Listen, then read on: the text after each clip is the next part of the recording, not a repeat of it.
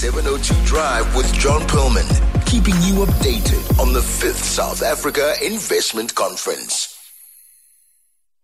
Yeah, the fifth South Africa Investment Conference. If you can hear a kind of burble of sound in the background, that's because we're on we're on the ground floor. The deliberations, the conference uh, is taking place on the second floor. We're in what's called the exhibition hall, and it's quite an interesting place. Actually, seeing what kind of South African companies are showcasing and wanting to present to people. Right in front of me, by the way, is a Vodacom stand and uh, a taxi, um, a big taxi. In fact, a brand new HiAce, if you want me to be specific. You know, the ones with the red, green, blue, and yellow on the side, and the same on the back, uh, the, the door of the boot or the door at the back.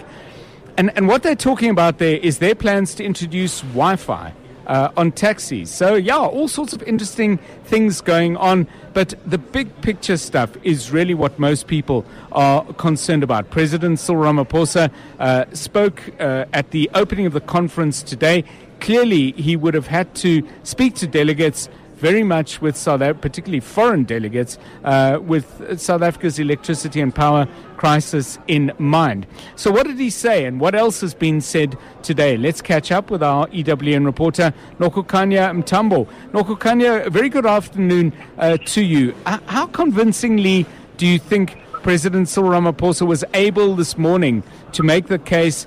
For continued investment in a country that really battles to offer investors sufficient power to run their factories and other plants? Good afternoon, John. So President Cyril Ramaphosa really did have a tough job earlier in the morning when he was speaking to those foreign investors about some of the work that the country is doing to turn around the prospects on uh, in terms of uh, the country's economic picture. Um, and of course, electricity is a big takeaway from that, particularly because when we don't have a, a stable electricity supply, it has a ripple effect on the big industries, manufacturing, um, and so on, take a huge knock because of that. But what the question really is um, the price of electricity. How are we paying such high electricity tariffs on an industry that's so unstable. Um, you know, so there's a lack of re- a lack of reliable supply of electricity, but it's still expensive, and that's some of the issues that have been brought up uh, during the, the course of the day. And the big question that government has been asked is, is what really is the investment strategy they've got in mind. Is there anything to be said about drawing on more investment from European countries um, as South Africa tries to strengthen its position on the African continent? And this brings, of course, uh, John, the, the sharp question about the relevance of economic and regional blocs such as BRICS, the, the, the EU, G7, yes. and so on. And on that front, uh, we've heard government saying that South Africa wants to find itself in trade deals with these leading economies, the Chinas, the Russias, and the US.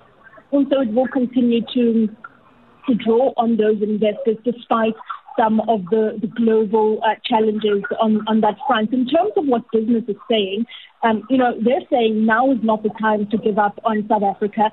They admit that they, their own businesses domestically have taken a knock because of the, range of, of issues that we do face. But the promises of reforms made by President Cyril Ramaphosa and his cabinet are likely Yes. to pay off. And so they're saying they, they'll stay put because of those uh, the promises made by the president. The president, interestingly, John said that the more investment you put in, the better the output, uh, and so continue to invest. So uh, I understand there was going to be a, a review because this is the fifth investment summit, and there was going to be some review of John Perlman, On 702. 3 to 6 p.m. Sorry about that. There was going to be some review of what's been raised so far. Any new announcements of significance?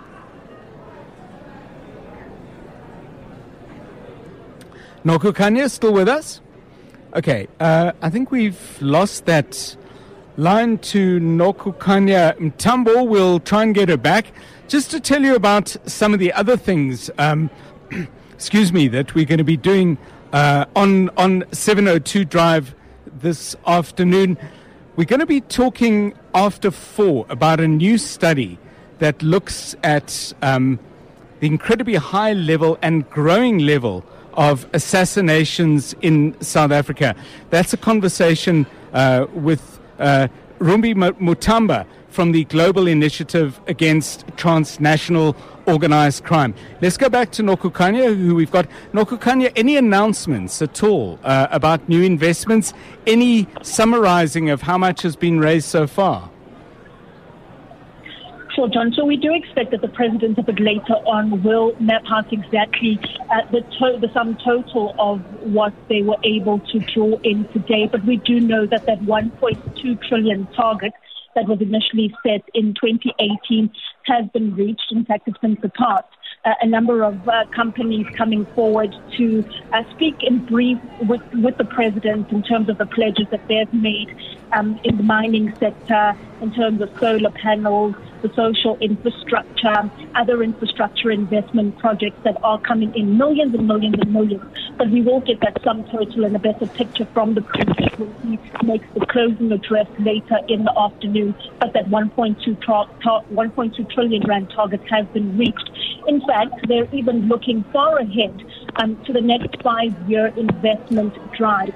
Uh, President Cyril Ramaphosa initially made that announcement during his SONA um, delivery in February.